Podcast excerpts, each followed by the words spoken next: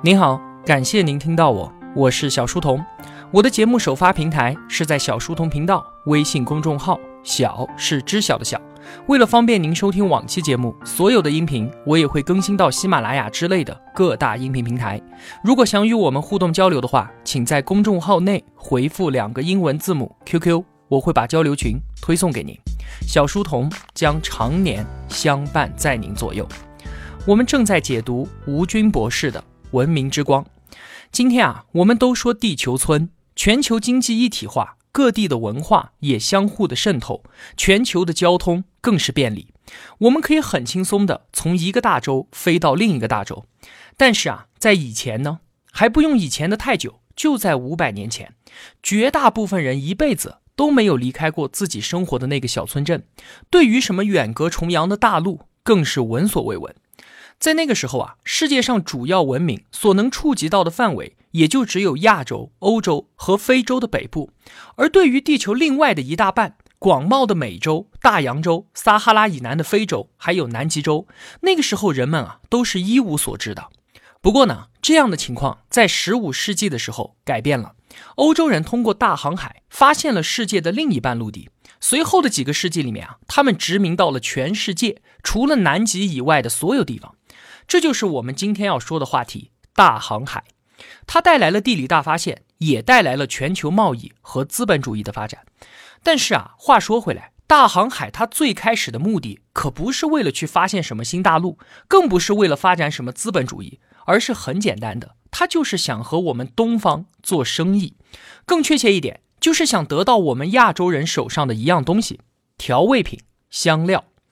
这个香料呢，产自亚洲。最早传到欧洲是在古罗马的时期，在此之前呢，古罗马人还有古希腊人，每顿饭无非就是吃一片面包，吃好一点就是面包蘸橄榄油，能够配上一点葡萄酒啊，那已经是极其的丰盛了。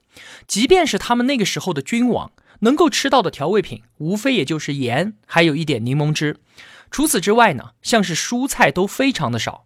今天我们在欧洲最常见到的土豆、玉米，还有西红柿这些东西。都是发现新大陆之后才传到欧洲去的。长时间以来啊，一切来自东方的商品，对于欧洲人来讲，都是有着无法抗拒的诱惑力的。前两期节目我们所说到的中国陶瓷就是如此，那今天要说的香料也是如此。如果啊，在当时某某商品的前缀是中国的、阿拉伯的、波斯的，或者说是印度的，那就等同于在说这个商品它是豪华的、精致的、时尚的和贵重的。举个例子啊，黑胡椒，今天啊，黑胡椒在餐厅里面都是免费使用的，随便你吃。可是，在中世纪的欧洲，黑胡椒可是要数着颗粒来卖的，甚至是用珠宝店里面的天平来称量。很多城市都把它像贵金属一样，当做支付的手段和征税的方式。商人可以用黑胡椒来购买土地，市民也可以把它当做嫁妆。像黑胡椒这样的香料，价格之所以能够如此的荒唐。主要就是因为欧洲和我们东方之间的贸易往来非常的困难，路途遥远都还不说，当时啊商路就两条，一条陆路经中亚一路到达小亚细亚，另一条就是海路到达红海或者是波斯湾，然后再从陆路转运到地中海去。但是呢，在一四五三年的时候。横跨欧亚非大陆的奥斯曼土耳其帝国崛起之后，就完全垄断了东西方之间的陆路通道，而红海一带的海路呢，则一向都是被阿拉伯人所垄断的。那因为这个原因啊，很多历史学家也认为十字军东征其中就有一个目的是要打破阿拉伯人对于红海通道的封锁，但是啊，这个尝试一直都没有成功。那就在这样多方面受制于人的情况之下，西欧的那些国家很自然的就要去寻找另外一条去往东方的通道，于是就有了我们今天要说的大航海的故事。当时啊，西方的君主就和我们今天的风险投资家一样，他们支持航海的目的，无非就是为了追求东方商品贸易所带来的巨额利润。那在世界各国介绍大航海时代的书里面，都会提到两个人。这两个人，他们自己并没有直接亲身参与欧洲的大航海，但是他们两个都被誉为航海的先驱者。第一个就是大家再熟悉不过的我们中国的郑和。之前在说陶瓷的那一期节目中啊，我也提到过他。全世界的历史学家对于郑和都是极其的敬重的。他七下西洋，航行万里。他第一次航海就比哥伦布发现新大陆的那一次航海早了将近一个世纪。而且郑和的舰队那可是有两百多艘船，两万七千多名官兵。单单他所乘坐的那一艘旗舰就可以容纳上千人。排水量在两千吨以上。反观哥伦布呢，舰队就只有三条船，全部人加起来还不到一百人。他所坐的船排水量也不到百吨。所以啊，无论是总体规模还是舰船的大小，郑和的舰队都要高出了几个数量级。那很多历史学家就做过这样的假设，他们说啊，假如明朝能够将航海持续下去的话。那很有可能，后来地理大发现的主角就是我们中国人，垄断几个世纪里面利润最大的东西方海上贸易，并且我们中国也会最早的迈入到近现代国家的行列。而遗憾的是呢，历史并没有什么假设，郑和之后再无郑和，这也给我们中国留下了无限的遗憾。要说的另一位航海先驱是葡萄牙的亨利王子。我们知道啊，欧洲近代的航海是从位于欧洲大陆最南端的葡萄牙开始的，而正是因为他的贫穷和偏僻，才成为了促使他去寻找新航线的动力。这一位亨利王子，他几乎与郑和是同时代的人，他就比郑和小二十三岁。一次偶然的机会啊，亨利王子听说有一条繁忙的商路，穿过撒哈拉大沙漠，可以直接到达树林茂盛、土地肥沃的绿色国度。那个地方啊，到处都是非洲胡椒，到处都是黄金，还有象牙。于是呢，这位亨利王子就一直想能够涉足那里。而当时的北非是阿拉伯人的地盘，走陆路肯定是过不去的。所以他就想着要走海路，而这个想法也得到了当时国王的支持。为了这件事情，亨利王子他做了非常多的准备，像是创办了航海学校，培养人才，建立航海图书馆，收集文献资料，资助航海仪器的研究，改进了我们中国的指南针和当时欧洲用来测量纬度的星盘等等的一系列的准备工作。那么，航海最重要的当然还是船只。过去呢，欧洲人主要就是在风平浪静的地中海里面航行，使用的船都是单桅帆船。我们所说的桅，就是大家看到的竖直立在船只甲板上的那一根长杆。单桅就是只有一根桅杆。这种帆船呢，兜风面积特别大，不容易转弯，在地中海里面航行是没有问题的。但是你要去到大西洋，就根本没法用了。为此呢，这一位亨利王子研发出了一种多桅三角风帆船，可以在逆风中行驶，而且转弯也非常的容易。就在这些种种准备好了之后，亨利王子开始派出探险队向大西洋探索，前往那个他心目中的绿色国度。经过了十几次的探索，经历了十六个年头，一直到一四三四年。亨利王子的远征队终于到了非洲的西撒哈拉，这对于葡萄牙的航海来说，已经是迈出了很大的一步了。但是啊，当时的葡萄牙人认为，亨利王子，你可是有一点为了探险而探险的意思了，并没有给我们国家带来什么实际的收益啊。结果呢，就批评声四起。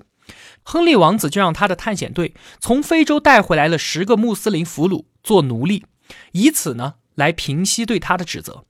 在此之后的探险当中，探险队都以掠夺奴隶为目的，而这个就是欧洲罪恶的四百年奴隶贸易的开始。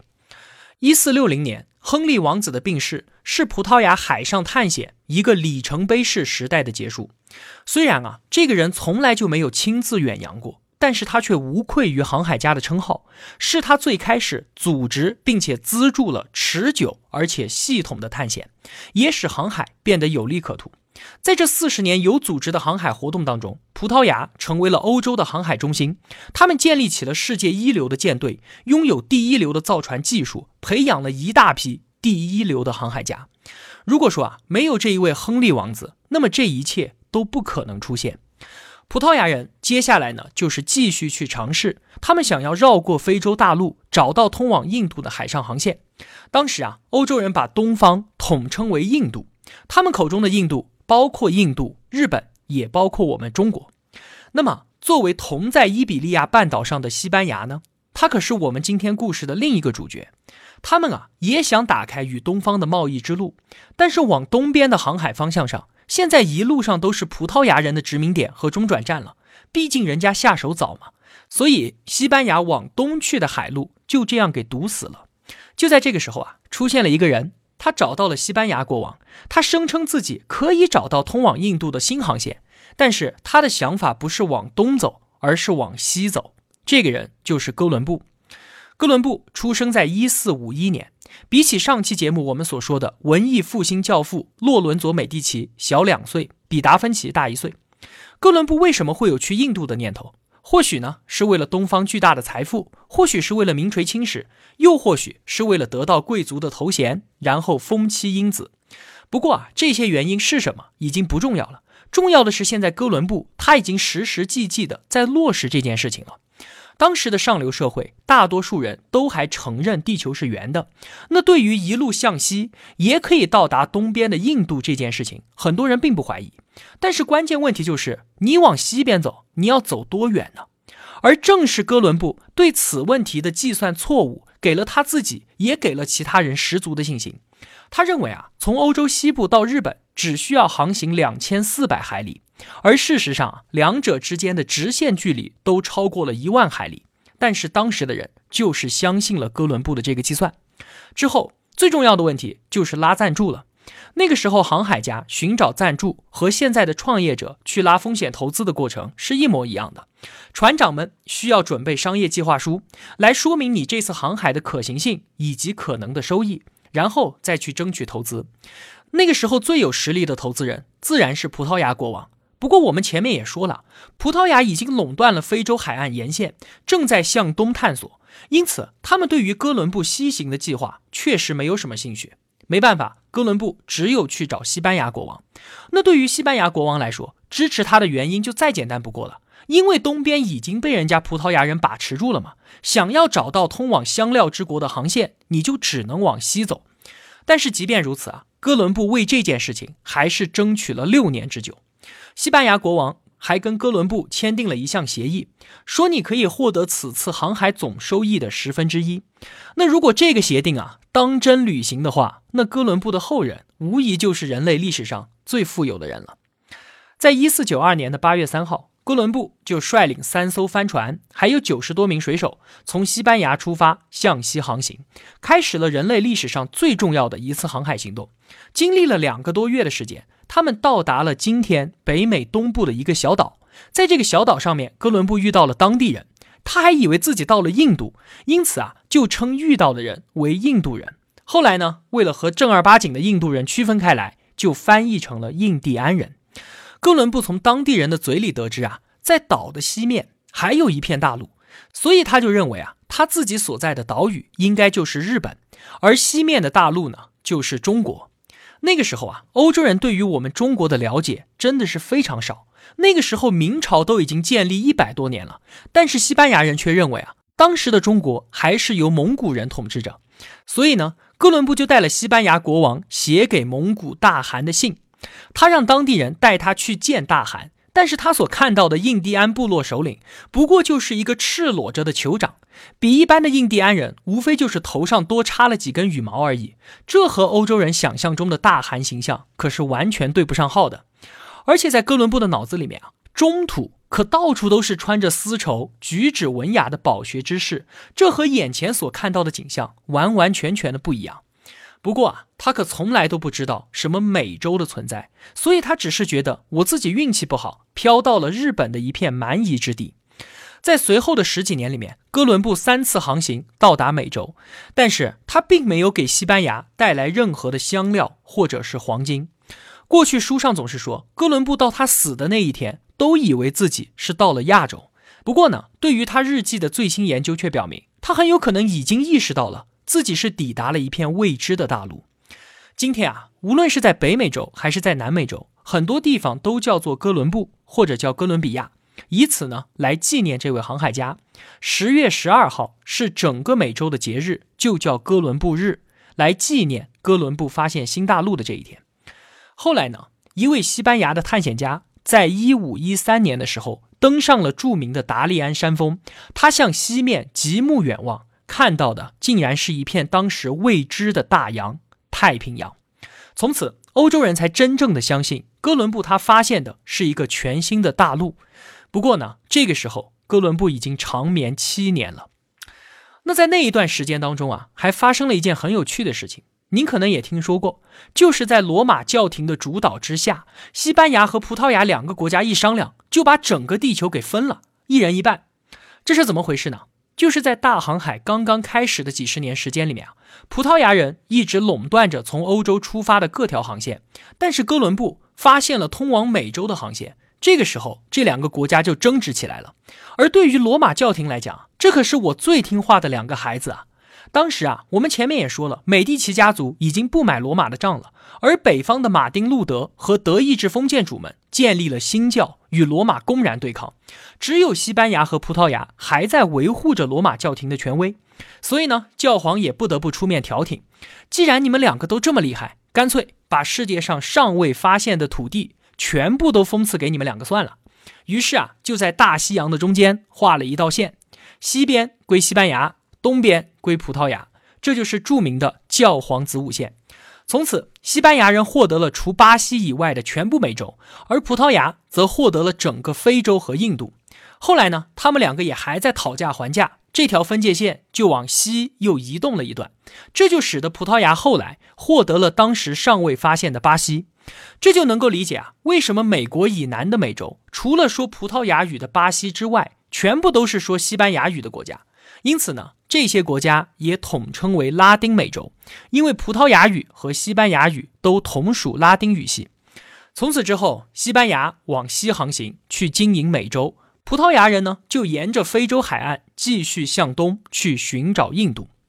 到了一四九七年，葡萄牙历史上最伟大的探险家达伽马率领船队，准备绕过非洲最南端的好望角，前往印度。达伽马他和哥伦布一样。出发的时候也少算了路程，他认为啊，到印度的距离是三千四百海里。结果呢，他航行了三千四百海里之后，发现自己刚刚才到好望角而已。直到第二年的五月份，他们第一次从海路到达了梦想中的印度。这一次航行对于世界贸易的意义啊非常重大。达伽马他终于找到了欧洲人期盼了八十多年的航线，这条东方航线的开辟带来了巨大的利益，为葡萄牙成为最早的海上帝国奠定了财富基础。但是啊，那个地方当时还是阿拉伯人的势力范围。那为了巩固这一条黄金航线，达伽马后来又率二十艘军舰所组成的庞大舰队开往印度。这一支强大的舰队很快就击败了当地的阿拉伯人，也征服了印度当地的很多王国。葡萄牙人强行在印度购买了很多土地，并且以贸易作为和平的条件。在接下来的近二十年里面，葡萄牙不断的扩大在东非和西印度的实力，不停的通过香料贸易获取了巨大的财富。史学家认为啊。达伽马是继亨利王子之后开拓西班牙海上贸易最成功的航海家。那除了开通了从欧洲到亚洲的航线之外，他还通过政治和军事的手段确立了葡萄牙在大航海初期的海上霸主的地位。不过呢，相比于哥伦布和我们一会儿要说的麦哲伦，后世为达伽马写的传记却很少。一方面呢。是因为他在地理大发现上没有什么太大的贡献，虽然他是挣钱最多的航海家。另一方面呢，就是他靠武力推行贸易的做法也为人所不齿。那相比于葡萄牙，西班牙就没有那么好的运气了。虽然说啊，他拥有几乎整个美洲，但是一直到一五三三年都没有因此获得什么太大的经济利益。而且呢，按照约定，他们也不能走葡萄牙人所发现的航线，因此啊，他们就想着要穿过美洲大陆去往亚洲。但是啊，他们根本就不知道这个想法是否可行。一直到另一位伟大的航海家出现，这个人就是麦哲伦。麦哲伦他虽然是葡萄牙人，但是他一生中很多的时间都是在为西班牙服务着。这倒不是他自己不愿意哈，而是报国无门。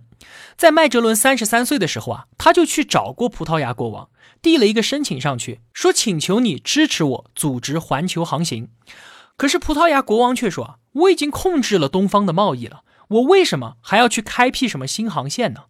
而很巧的是啊，就在这同一个地方，这位国王的前任也拒绝了哥伦布的请求，麦哲伦也就和哥伦布一样，去寻求西班牙国王的资助了。那对于西班牙国王来说，如果说眼前麦哲伦的计划是可行的，那就实现了哥伦布最初往西走要到达印度的设想，而且啊，航线与葡萄牙的还没有任何冲突，这背后可是有巨大的经济利益啊。这个航行设想中最大的问题就是你怎么穿过我们已经知道的美洲大陆呢？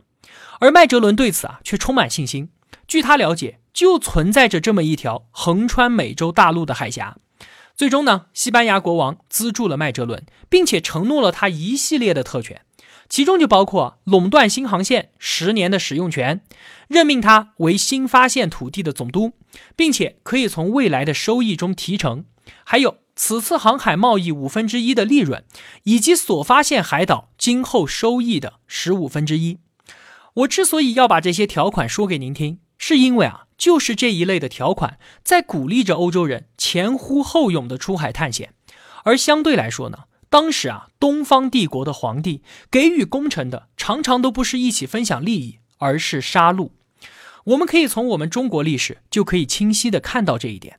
那想要了解近代西方为什么可以在落后几百年的情况之下崛起，并且超越了亚洲国家，这些契约可能就是解开秘密的一把钥匙。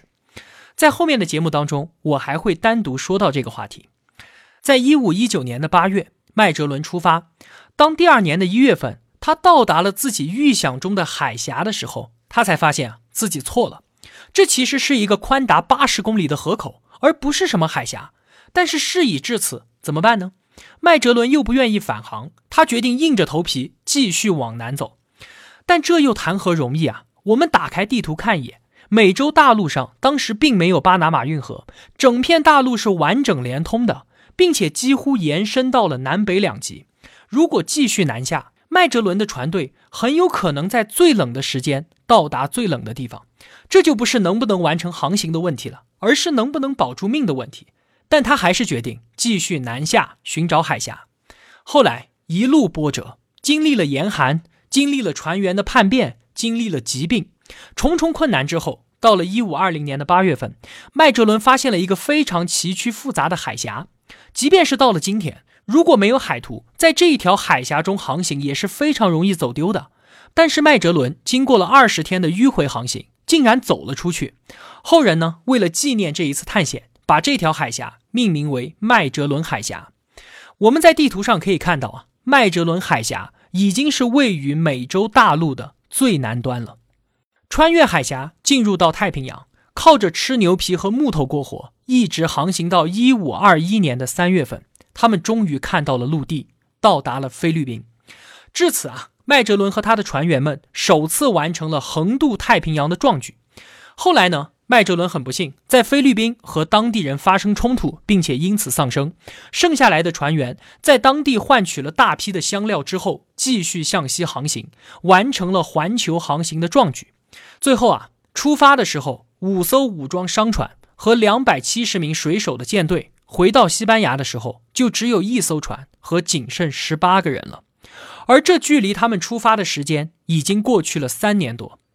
麦哲伦的这一次航行历经了三年多时间，航行大约八万多公里，被后来的历史学家誉为人类历史上最伟大的航行，从此也开启了全球航海的新时代。我们刚才所说的这些人，哥伦布、达伽马和麦哲伦，他们三个无疑是人类历史上最伟大的航海家。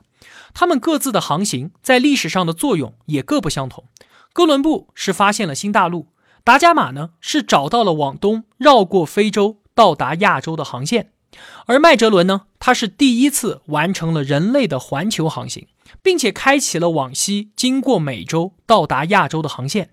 他们三个人出发前啊。都犯了同样的错误，低估了探险的难度。哥伦布把一万多海里的航行估计成两千多海里，达伽马也是少算了百分之六十的航程，而麦哲伦呢，则是信息完全错误，他把河口当成了海峡，以至于航程比预想的多了至少一年的时间。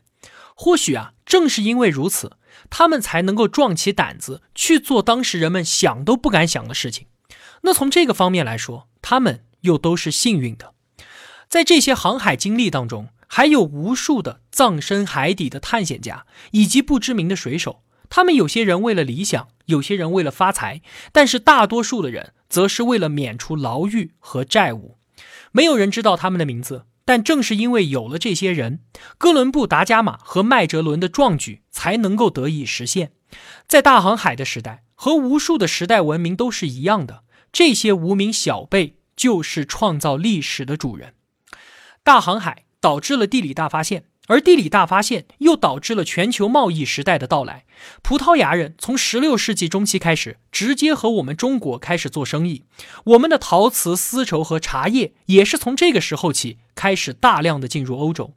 当时的西班牙人想要到达亚洲，不像葡萄牙人那么容易，他们需要经过美洲做中转。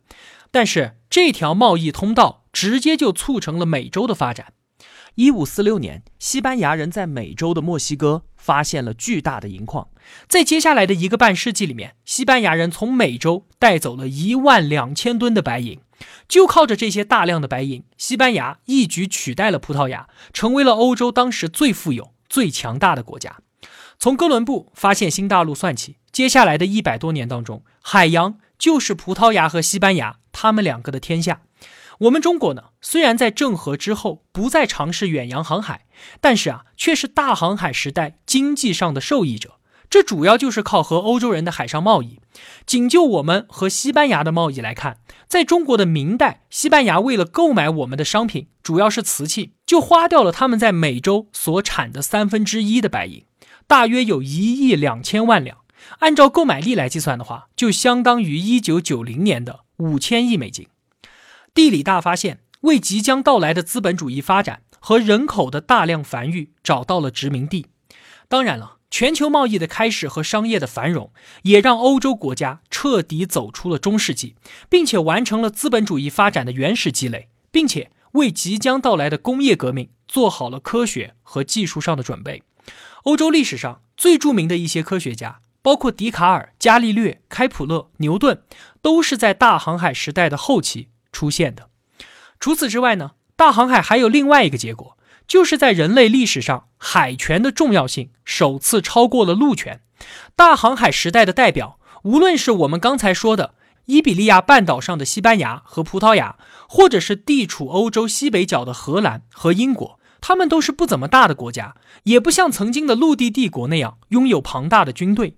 但是啊，他们靠海上的霸权以及并不连接的港口和殖民地。却能够主宰世界。后来，荷兰和英国取代了葡萄牙和西班牙的世界霸主地位。但是在这里，我们要问：为什么会轮到荷兰和英国呢？而不是我们今天所说的主角西班牙和葡萄牙，他们自己成为大航海和地理大发现的最终受益者呢？这个问题就是下期节目我要为您介绍的内容：荷兰和英国为何能够统治世界？好了。今天的节目就是这样了。